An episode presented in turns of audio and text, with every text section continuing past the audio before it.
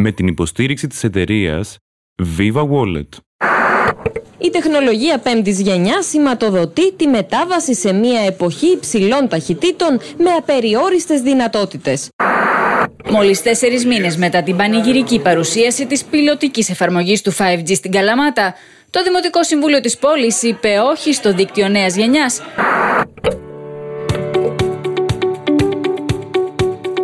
Γεια σας. Είμαι η Νίκη Λιμπεράκη και σας καλωσορίζω στο Pod Story, μια παραγωγή του pod.gr με τη συνεργασία των δημοσιογράφων του Inside Story. Σε αυτό το podcast λοιπόν θα παρουσιάζουμε μία έρευνα κάθε εβδομάδα.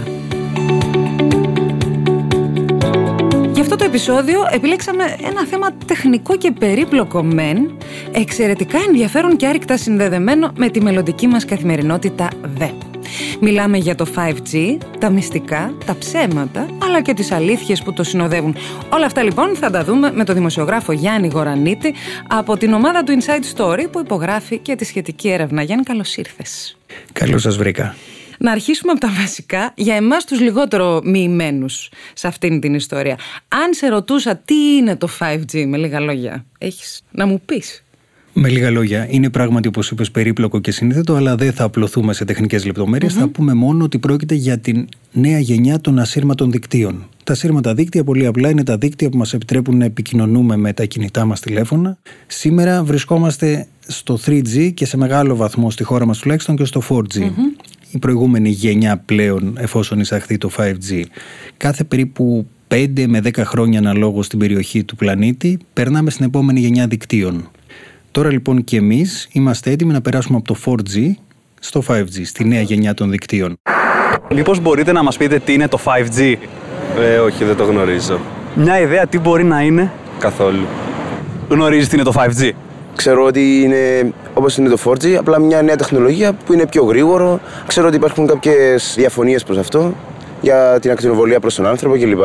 Όμως προσπαθούν να κάνουν κάποιες έρευνες τώρα. Ξέρεις τι είναι το 5G? Όχι, δεν έχω ιδέα. Μπορείς να φανταστείς τι μπορεί να είναι.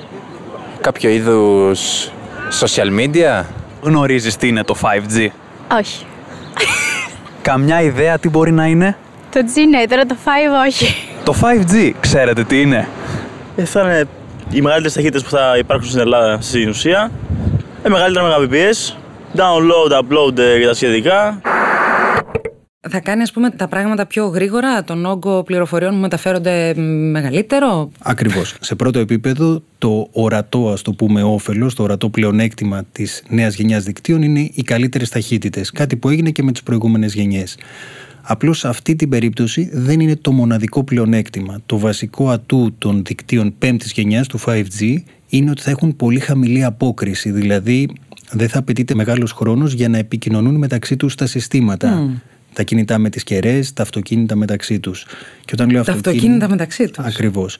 Και αυτός είναι ο βασικός λόγος, ένας από τους λόγους τέλος πάντων, που ο πλανήτης πασχίζει ώστε να προωθηθούν mm. οι διαδικασίες εγκατάστασης των δικτύων νέας γενιάς. Και είναι αυτός, ότι θέλουμε να επικοινωνούν οι συσκευές μεταξύ τους. Είναι, ας πούμε, η απαρχή μιας νέας εποχής, αν προχωρήσει, έτσι δεν είναι; Η αυτόνομη οδήγηση είναι το βασικό και προφανές που βλέπουμε όλοι. Δηλαδή ότι θα μπορούμε να έχουμε αυτοκίνητα χωρίς οδηγός στους δρόμους. Εκτός αυτού όμως θα μπορούμε να έχουμε και το λεγόμενο ίντερνετ των πραγμάτων, το Internet of Things. Δηλαδή πολλά συνδεδεμένα αντικείμενα να συνομιλούν εντός αγωγικών μεταξύ τους. Το ψυγείο σου θα μπορεί να στέλνει ένα μήνυμα μόνο του στο κινητό όταν λύγει το γάλα ή όταν τελειώνει η μουστάρδα. Και αυτό είναι μια αρκετά ενδιαφέρουσα προοπτική. Ακούγεται μια περιττή πολυτέλεια. Αλλά υπάρχουν... Καλά, όλα ακούγονταν ναι. περιττές πολυτέλειες πριν μπουν στη ζωή μας και τελικά καταστούν απαραίτητα. Ακριβώς. Αλλά σε άλλους τομείς όπως η γεωργία, η κτηνοτροφία, μπορεί πραγματικά να αλλάξουν τον τρόπο που παράγουμε και καταναλώνουμε. Αυτή τη στιγμή διάβαζα στην Ελβετία γίνονται ήδη δοκιμές δικτύου 5G με συνδεδεμένες αγελάδες. Οι αγελάδες έχουν αντίστοιχο ρολόι, πώς λέμε αυτά που μετρούν τα βήματά μας και τις θερμίδες που καίμε, και μετρούν όλους τους δείκτες υγείας. Και ανα πάσα στιγμή ο κτηνοτρόφος ειδοποιείται μέσω του δικτύου 5G στο κινητό του. Ότι τάδε αγελάδα, ας πούμε. Ότι τάδε αγελάδα νόσησε ή δεν έφαγε σήμερα. Κάτι που πριν από αυτές τις τεχνολογίες ήταν πρακτικά αδύνατο να το γνωρίζει. Πρακτικά αδύνατον είναι στην Ελλάδα να μην οδηγεί κανείς και στη Λέα. Και όσο μας μιλάς για τα αυτοκίνητα που θα πηγαίνουν μόνα τους, αρχίζω και σκέφτομαι ότι ίσως ίσως ξημερώσει αυτή η μέρα και προλάβουμε να τη δούμε κι εμείς η δική μας γενιά, που τα πράγματα στους ελληνικούς δρόμους θα είναι καλύτερα, πιο πειθαρχημένα. Λοιπόν, όλα αυτά τα φέρνει το 5G.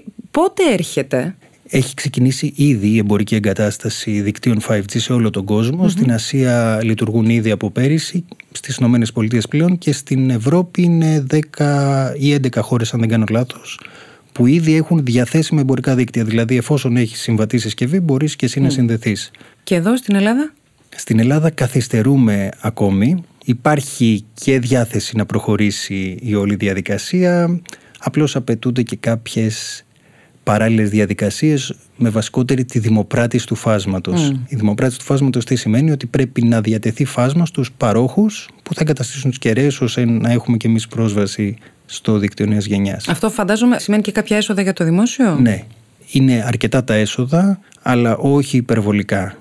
Δηλαδή ο νέος Υπουργός Ψηφιακής Διακυβέρνησης, ο Κυριάκος Κυριακάκης, έχει κατ' επανάληψη πει ότι δεν περιμένουμε έναν φαραωνικό διαγωνισμό mm. όπως είχε εξαγγελθεί παλιότερα, δηλαδή δεν θα είναι υπέρογκα τα έσοδα του ελληνικού δημοσίου από αυτό, αλλά η έμφαση δίδεται στην ε, ανάπτυξη του δικτύου. Δηλαδή... Άρα χρειάζονται και επενδύσεις μετά τη δημοπράτηση του φάσματος, προφανώς για να Ακριβώς. λειτουργήσει όλο αυτό. Και εκεί προφανώς μιλάμε για πολλά χρήματα. Έτσι. Είναι πολλά τα χρήματα, δεν υπάρχει ακόμη εκτίμηση πόσα θα είναι τα δις, γιατί mm-hmm. για δις μιλάμε, αλλά θα είναι αρκετά και ο βασικότερος λόγος που ενθαρρύνουμε σαν χώρα αυτή την επένδυση είναι γιατί δεν θέλουμε να μείνουμε πίσω. Λες ενθαρρύνουμε αυτή την επένδυση, υπάρχει όμως και η άλλη του νομίσματος. Σίγουρα και όσοι μας ακούν θα θυμούνται τι έγινε στην Καλαμάτα. Δεν θα γίνει εδώ και νομική Δεν θέλω να είμαι πειραματόσο. Υπάρχει όριο ασφαλείας. Υπάρχει όριο επικινδυνότητας. Εάν δεν ήταν επικίνδυνο, δεν θα υπήρχε όριο επικινδυνότητας. Στην Καλαμάτα, λοιπόν, αν το καταλαβαίνω σωστά, Γιάννη, είχαμε μια πιλωτική εφαρμογή του 5G. Οι κάτοικοι όμως, επικαλούμενοι λόγους υγείας, που θα μας εξηγήσεις κατά πόσον είναι βάσιμες αυτές τους οι ανησυχίες, το ξύλωσαν. Είπαν όχι, εμείς δεν θέλουμε 5G. Το δούμε κι αλλού αυτό. Θα το δούμε κι αλλού, το έχουμε δει άλλωστε και σε άλλες χώρες. Ε, στην Ελλάδα υπάρχει μια ευαισθησία με τις κεραίες, το είδαμε και στα προηγούμενα, όπως λέγαμε προηγουμένως, στο 3G και στο 4G, στα δίκτυα προηγούμενων γενεών και θα το δούμε και σίγουρα και στο μέλλον. Ο λόγος είναι ότι δεν υπάρχει επαρκής πληροφόρηση και η αντικειμενική, ας το πούμε, στο τι είναι αυτό. Υπάρχει μια αφηρημένη απειλή από την ηλεκτρομαγνητική ακτινοβολία η οποία δεν έχει με οποιοδήποτε τρόπο αποδειχθεί επιστημονικά. Τώρα, ξέρεις, ναι. θα σου πω τον αντίλογο σε όλο αυτό. Επειδή η δική μας η γενιά αυτή την τεχνολογία την είδαμε με την ενηλικίωσή μας να μπαίνει στη ζωή μας. Δεν μεγαλώσαμε, θέλω να πω με αυτό, όπως τα παιδιά που γεννιούνται σήμερα. Και πράγματι, από την απαρχή ας πούμε, των κινητών τηλεφώνων, υπήρχε μια διάχυτη ανησυχία ότι θα χρειαστεί να περάσουν κάποιες δεκαετίες για να καταλάβουμε όλο αυτό τι κάνει στον ε, οργανισμό μας. Η αλήθεια είναι ότι ποτέ δεν μπήκε σε ένα πλαίσιο αντικειμενικής ενημέρωσης και σφαιρικής ενημέρωσης για το τι δείχνουν τα επιστημονικά ευρήματα ας πούμε, των μελετών μέχρι σήμερα. Και έπειτα ξέρεις, καθένας ανακαλεί και διάφορες ιστορίες. Άλλος σου λέει και το τσιγάρο. Τα πρώτα πολλά χρόνια διαφημιζόταν ως κάτι που κάνει καλό στην υγεία. Φαντάζομαι κάπου εκεί εδράζεται η ανησυχία των ανθρώπων. Σίγουρα. Το πρόβλημα βέβαια εδώ και η βασική διαφοροποίηση της ακτινοβολίας είναι ότι είναι μετρήσιμη. Δεν είναι κάτι αφηρημένο ούτε κάτι που περιμένουμε να το δούμε μετά από χρόνια όπως λανθασμένα λέγεται γιατί το βλέπουμε ήδη. Όπως έλεγε για ένα παλιότερο ρεπορτάζ που είχα κάνει ένας καθηγητής, ε, ζούμε και κινούμαστε καθημερινά σε μια σούπα ακτινοβολιών που προέρχονται από διάφορες πηγές. Ναι, πράγματι, μία από αυτές είναι και οι κεραίες κινητής, όπως είναι και οι συσκευές μας που εκπέμπουν ακτινοβολία. Αλλά δεν εκπέμπουν μόνο τα κινητά, εκπέμπει και ο φούρνο μικροκυμάτων και το πιστολάκι που στεγνώνουμε τα μαλλιά μας και το ψυγείο. Για το πιστολάκι δεν το ξέρω. Το πιστολάκι μάλιστα είναι νομίζω 100 ή 200 φορές πιο. Αλήθεια τώρα. Ακριβώς, ναι, ναι. Η ακτινοβολία είναι τόσες φορές πιο έντονη. Απλώς είναι ότι είναι μικρό το διάστημα που το έχουμε κοντά μας. Εξαρτάται. Ναι. Όσον αφορά βέβαια τις κεραίες, ε, έχουν γίνει κατ' επανάληψη μετρήσεις και ειδικά στην Ελλάδα η Επιτροπή Ατομικής Ενέργειας που τις κάνει διαβεβαιώνει σε όλους τους τόνους και σε κάθε ευκαιρία ότι δεν υπερβαίνουμε τα όρια. Στην Καλαμάτα τι έλεγαν οι άνθρωποι; Υποστήριζαν ότι προκαλεί στηρότητα. Ναι, είχαν μαζέψει διάφορες έρευνες που είχαν βρει προφανώς ψάχνοντας στο ίντερνετ σε αμφιβόλου ποιότητας και προελεύσεως ιστοσελίδες. Είχαν συλλέξει κάποια αποκόμματα και πήγαν στο Δημοτικό Συμβούλιο και είπαν: Δεν θέλουμε εδώ τα δίκτυα που μας απειλούν με ασθένειες και μεταξύ πολλών άλλων είπαν ότι μπορεί και να μας τυρώσουν. Mm. Εντάξει, εκεί φύγαμε τελείως από το επιστημονικό. Ναι. Η Καλαμάτα όμως δεν είναι η μόνη περιοχή στην οποία δοκιμάστηκε. Όχι. Στην χώρα μας λοιπόν έγιναν τρεις πιλωτικές δοκιμές. Οι τρεις πάροχοι, η Κοσμοτέ, η Vodafone και η Wind. Η κάθε μία επέλεξε μία περιοχή, την Καλαμάτα, την περιοχή του ζωγράφου στην Αττική και τα Τρίκαλα. Στι άλλες δύο περιοχές πλην Καλαμάτα δεν υπήρχαν αντιδράσεις. Στα Τρίκαλα είχαμε δει και το Δήμαρχος σε ένα αυτοκίνητο που πηγαίνει μόνο του. Ακριβώς. Σωστά, ναι. δοκιμάζοντας το 5G έγινε αυτό. Ε; Σωστά, ναι. Και μάλιστα τότε τον είχαμε ρωτήσει το Δήμαρχο, του είπα χαρακτηριστικά, εσείς δεν είχατε αντιδράσεις. Μου λέει, είχαμε κι εμείς κάποιες, αλλά με τη σωστή ενημέρωση κόπασαν πολύ πριν εκδηλωθούν δημοσίως. Δηλαδή έμειναν, φαντάζομαι, στο Δημοτικό Συμβούλιο τι κάναν πολύ απλά, πήραν έναν φορητό σταθμό μέτρησης και έδειχναν στους πολίτες ότι είναι απολύτως ασφαλή. Το πρόβλημα με το 5G, λοιπόν, για να επανέλθουμε στο αρχικό σου ερώτημα, είναι ότι επειδή θα βλέπουμε πολλές κεραίες, πολλούς μικρούς σταθμούς και θα είναι ορατοί, γιατί λόγω της τεχνολογίας απαιτείται η εγκατάσταση πολλών κεραιών, Υποθέτω και εγώ ότι οι αντιδράσεις θα είναι πολλές. Οπότε, ίσως να είναι φρόνιμο και για την πολιτεία να ξεκινήσει εγκαίρως μια προσπάθεια ενημέρωσης του κοινού και κάμψης των όποιων ανησυχιών, γιατί πράγματι είναι υπερβολικές. Αν δεν κάνω λάθος, βέβαια, και στην έρευνά σου επικαλεί επιστήμονα που εξηγεί ότι όσο περισσότερες είναι οι κεραίες, τόσο χαμηλότερα είναι τα επίπεδα ακτινοβολίας. Όσο πιο πυκνό είναι το δίκτυο, τόσο λιγότερη είναι ακτινοβολία. Μάλιστα. Λοιπόν, το αναμένουμε εδώ στην Ελλάδα και τη διαδικασία θα τη βλέπουμε να εξελίσσεται, φαντάζομαι, όσο περνά ο καιρός, πλησιάζουμε. Διαβάζοντας όμως την έρευνά σου για το Inside Story, καταλαβαίνει κανείς ότι εδώ υπάρχει ένα τεράστιο παρασκήνιο. Λέω τεράστιο Γιάννη γιατί φεύγει πολύ πέρα από τα στενά όρια της τεχνολογικής εξέλιξης. Μιλάς και γράφεις για έναν πρωτοφανή τηλεπικοινωνιακό πόλεμο. Ακριβώς. Ένα σύριαλ είναι, δεν είναι καν μια ταινία που βλέπουμε, ένα θρίλερ. Είναι ένα σύριαλ που θα τραβήξει πάρα πολύ σε χρόνο. Και ο λόγος είναι ότι οι Ηνωμένες Πολιτείες κατά βάση πιέζουν τις υπόλοιπες χώρες να μην αξιοποιήσουν κινέζικο εξοπλισμό στις υποδομές του 5G. Σε ανθρώπους που δεν ασχολούνται με τεχνολογία, ενδεχομένως ακούγεται παράξενο γιατί τα περισσότερα gadgets, οι συσκευές ναι. που χρησιμοποιούμε στην καθημερινότητά μας είναι κινέζικα. Mm. Οι φόβοι λοιπόν προέρχονται από ένα και βασικό λόγο ότι το 5G εκτός από όσα είπαμε προηγουμένως τι κάνει, τα αυτόματα οχήματα και τις συνδεδεμένες αγελάδες, θα παίξει καθοριστικό ρόλο και στις υποδομές των κρατών. Mm. Όλες λοιπόν οι κρατικές υποδομές από τις επικοινωνίες των στρατιωτικών μέχρι των ηγετών, το, το σχεδιασμό, τον επιχειρησιακό Ακριβώς. διαφόρων Όλα φάσεων. θα περνούν μέσα από αυτό το δίκτυο νέας γενιάς. Άρα οι Αμερικάνοι τι λένε, ότι οι Κινέζοι θα μπορούν να το Να μας κατασκοπεύουν, πολύ απλά να μας κατασκοπεύουν. Επομένως λένε ότι είναι αδιανόητο και περνάνε με κάθε τρόπο το μήνυμα στους Ευρωπαίους και ευθέως και πλαγίως ότι δεν μπορείτε να εμπιστευτείτε όλες αυτές τις κρίσιμες εθνικές υποδομές στην Κίνα. Στην Κίνα, η οποία ελέγχεται από το κομμουνιστικό της κόμμα που δεν ξέρουμε πού μπορεί να φτάσει. Πιέσεις έχουν ασκηθεί σε επίπεδο πολιτικό και εδώ στην Ελλάδα. Είναι ένα θέμα που το θέτει με κάθε ευκαιρία η Αμερική, έτσι δεν είναι; Ακριβώς. Είχε ξεκινήσει από την προηγούμενη κυβέρνηση. Οι Αμερικανοί πίεζαν με κάθε τρόπο ώστε να μην εμπλακούν οι Κινέζοι στις νέες υποδομές. Ακόμη δεν έχουμε σαφή απάντηση. Δηλαδή, όταν ρωτούν τι θα κάνετε, δεν έχουμε τι να τους πούμε. Το θέμα προφανώς είναι πολύ σύνθετο και δεν αφορα μόνο την Ελλάδα. Έτσι, ούτε ασκούνται πιέσεις μόνο στην Ελλάδα. Ε, η ελληνική κυβέρνηση περίμενε την απόφαση της Ευρωπαϊκής Επιτροπής για το θέμα. Θα μπορούσε να είναι μια διέξοδος αυτή, να ακολουθήσουμε ένα ευρωπαϊκό στίγμα, ένα κοινό πάτημα. Ακριβώς.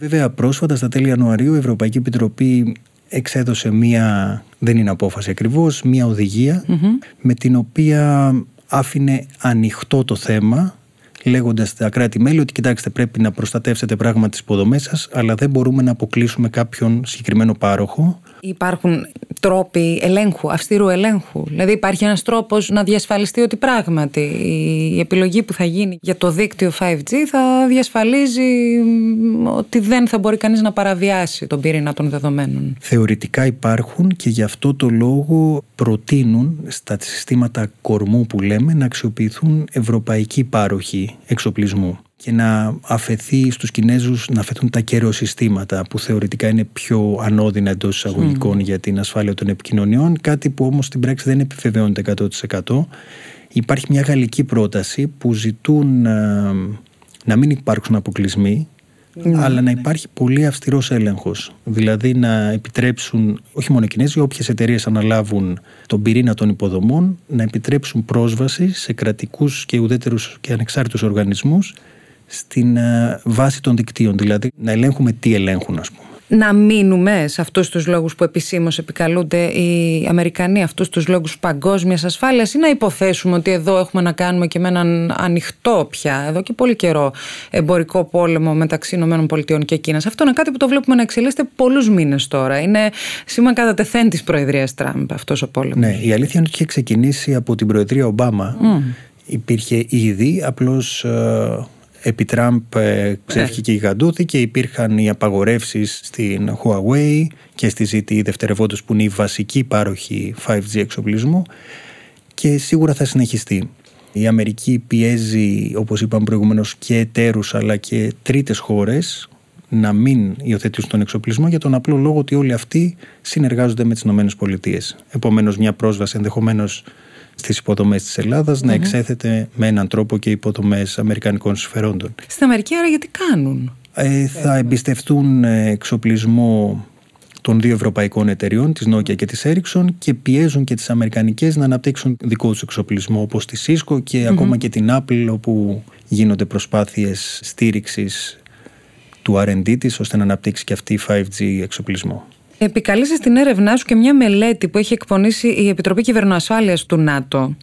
Δεν ξέρω κατά πόσον μας βοηθούν τα συμπεράσματά της να καταλάβουμε αν πράγματι είναι μια υπαρκτή απειλή αυτή που υποστηρίζουν οι Αμερικάνοι ότι μπορεί να έρθει σε ενδεχόμενη συνεργασία με τους Κινέζους. Ναι, και το ΝΑΤΟ κρούει, ας το πούμε έτσι, τον κόδωνα του κινδύνου. Απλώς και αυτοί όπως και η Αμερικανική κυβέρνηση δεν μπορούν με κάποιο τρόπο να αποδείξουν ότι έχουμε ήδη τέτοια κρούσματα. Δηλαδή, ακόμη και για τα δίκτυα προηγούμενης γενιάς του 4G, όπου έχουμε κινέζικο εξοπλισμό. Mm, αυτό θα σε ρωτούσα. Έχουμε και εμείς εδώ στην Βέβαια, Ελλάδα; Ναι, ναι. Οι δύο από τις τρεις ε, εταιρείες στη χώρα μας αξιοποιούν εξοπλισμό της ε, Huawei. Κάτι που σύμφωνα με δικές μας πληροφορίες αναμένεται να γίνει και τώρα. Δηλαδή θα συνεχίσουν να αξιοποιούν τον εξοπλισμό για λόγους κυρίως κόστους. Ότι αν αλλάξουν όλα τα καιροσυστήματα από την αρχή θα είναι δυσβάστακτο το κόστος. Οπότε είναι πιθανό να πάμε σε μια από αυτές τις λύσεις. Το κατά πόσο είναι πραγματικός ο κίνδυνος αυτή τη στιγμή νομίζω ότι παγκοσμίως δεν υπάρχει ούτε ένας να μας προσκομίσει στοιχεία και να μας πει ναι, γίνεται ναι. αυτό και με αυτόν τον τρόπο οι Κινέζοι μας παρακολουθουν Λοιπόν, μας πιέζουν οι Αμερικανοί. Ε, Συνοψίζοντας, στην Ελλάδα ακόμη δεν έχουμε αποφασίσει. Από ό,τι καταλαβαίνω και η Ευρώπη δεν πρόκειται να αποφασίσει ως ένα. Ε, είναι ένα από τα θέματα που η Ευρωπαϊκή Επιτροπή δίνει μια κατεύθυνση, αλλά εκεί σταματά το πράγμα, μέχρι στιγμής τουλάχιστον. Η άλλη πλευρά πιέζει. Οι Κινέζοι πιέζουν. Προφανώς. Προφανώς πιέζουν και οι Κινέζοι γιατί τα έσοδα που προσδοκούν να έχουν από αυτή τη διαδικασία είναι τεράστια. Μιλάμε για πολλά δισεκατομμύρια. Ε. Εκτιμάται ότι οι επενδύσεις μόνο των παρόχων για εξοπλισμό θα κινηθούν παγκοσμίως γύρω στο 1 τρισεκατομμύριο. Και αυτό είναι μόνο για τα επόμενα χρόνια και μόνο για αυτές τις υποδομές που βλέπουμε εμείς. Γιατί σίγουρα θα αναπτυχθούν πάρα πολλές εφαρμογές και σίγουρα και παράλληλες δραστηριότητες που σχετίζονται με το 5G. Άρα πιέζουν και οι Κινέζοι στην κατεύθυνση την αντίθετη. Έτσι, συνεργαστείτε μαζί μας για το 5G. Εμείς είπαμε ότι δεν έχουμε αναλάβει κάποια δέσμευση μέχρι τώρα. Μιλάμε όμως τόση ώρα για πράγματα που συμβαίνουν σε επίπεδο πολιτικό. Στην πραγματικότητα, Γιάννη, θα αναρωτηθεί κανείς από εκείνους που μας ακούν. Οι πάροχοι δεν είναι που θα αποφασίσουν τελικά. Δηλαδή μπορεί μια κυβέρνηση να επιβάλλει την επιλογή της εταιρείας στην οποία θα ανατεθεί η ανάπτυξη αυτού του δικτύου; Στην πράξη όχι, αλλά... Στην ουσία ναι. Στην ουσία ναι. Δηλαδή αυτό που περιμένουν και οι ευρωπαϊκές κυβερνήσεις είναι ένα πράσινο φως ότι μπορούν να συνεργαστούν με οποιονδήποτε Αυτοί θέλουν κυρίως αυτόν που τους εξυπηρετεί από άποψη κόστους και βέβαια τεχνολογίας. Και για να βάλουμε και μια τεχνική παράμετρο εδώ είναι ότι οι Κινέζοι πράγματι αυτή τη στιγμή είναι μπροστά και σε τεχνολογία και γι' αυτό το λόγο είναι και πιο προσιτές από άποψη κόστους οι λύσεις που προτείνουν. Και αυτό είναι το βασικό πρόβλημα που αντιμετωπίζουν όλοι οι τηλεπικοινωνιακοί πάροχοι παγκοσμίως. Πότε να περιμένουμε, δηλαδή ότι θα γίνει η δημοπρασία, θα γίνουν οι επενδύσεις, θα γίνει η ανάπτυξη των εφαρμογών που απαιτούνται από ό,τι καταλαβαίνω για να μπούμε στην εποχή του 5G και θα το δούμε στη ζωή μας, στην καθημερινότητά μας και εδώ στην Ελλάδα υπάρχει ας πούμε μια εκτίμηση. Η δημοπρασία ε, αναμένεται να ξεκινήσει στα τέλη του έτους, φέτος δηλαδή, στα τέλη του 2020 αναμένεται να ξεκινήσει. Εγώ κρατάω κάποιες επιφυλάξεις, όχι προσωπικά, σύμφωνα με πληροφορίες, και ο βασικός λόγος είναι ότι δεν έχει μπει στον προπολογισμό κάποια σχετική πρόβλεψη για τα έσοδα που, όπως είπαμε προηγουμένως, ε, αναμένουμε από αυτή τη διαδικασία. Άρα πάμε για 21, λες; Ναι, εκεί το βλέπουμε. Ούτως ή άλλως το φάσμα θα σπάσει σε τρία μέρη για να δημοπρατηθεί ξεχωριστά. Επομένως, ε, η Επιτροπή Τηλεπικοινωνιών πηγαίνει μάλλον σε μια λύση κοινής σε τρεις φάσεις. Όλα αυτά ακούγονται επίσης πολύ τεχνικά για τον κόσμο. Πρώτον και δεύτερον, διαδικαστικά δείχνουν ότι έχουμε πολύ δρόμο μπροστά. Σίγουρα έχουμε πολύ δρόμο και υπάρχουν και τεχνικά εμπόδια. Απλά παράδειγμα, τα τηλεοπτικά κανάλια σήμερα καταλαμβάνουν ένα μέρος του φάσματος που πρέπει να απελευθερωθεί για να γίνει ο διαγωνισμός. Και αυτό ακόμη δεν έχει ανακοινωθεί πότε και πώς θα γίνει. Οπότε έχουμε σίγουρα και άλλα εμπόδια τεχνικής φύσεως που πρέπει να ξεπεράσουμε για να πάμε προς τα εκεί. Ωραία. Σε τρεις φάσεις λοιπόν η δημοπράτηση θεωρείς ότι το νωρίτερο το 21 και μετά έχουμε την υλοποίηση επενδύσεων και αυτό παίρνει χρόνια; Α, όχι, χρόνια δεν θα πάρει. Θα πάρει σίγουρα κάποιους μήνες. Απλώς οι πάροχοι έχουν δηλώσει ετοιμότητα και θεωρούν ότι μόλις γίνει η δημοπράτηση οι διαδικασίες θα είναι αρκετά γρήγορες. Άρα να πούμε 21-22 ότι ίσως βρεθούμε στην ε, Ναι, αρχή. εγώ θεωρώ ότι στα τέλη του 21 θα υπάρχει εμπορικό δίκτυο έστω στην Αθήνα και σε κάποιο ίσως στη Θεσσαλονίκη. Τώρα πανελλαδικά ναι θα αργήσουμε να το δούμε. Θα μπαινε σε αυτοκίνητο που πάει μόνο του. Ε, ανυπομονώ. Λοιπόν, ωραία. Για να δούμε. Κάθε καινούριο πάντα προκαλεί μία αναστάτωση και μία δυσκολία προσαρμογής. Αλλά ακούγεται πολύ ενδιαφέρον και πολλά υποσχόμενο, Γιάννη.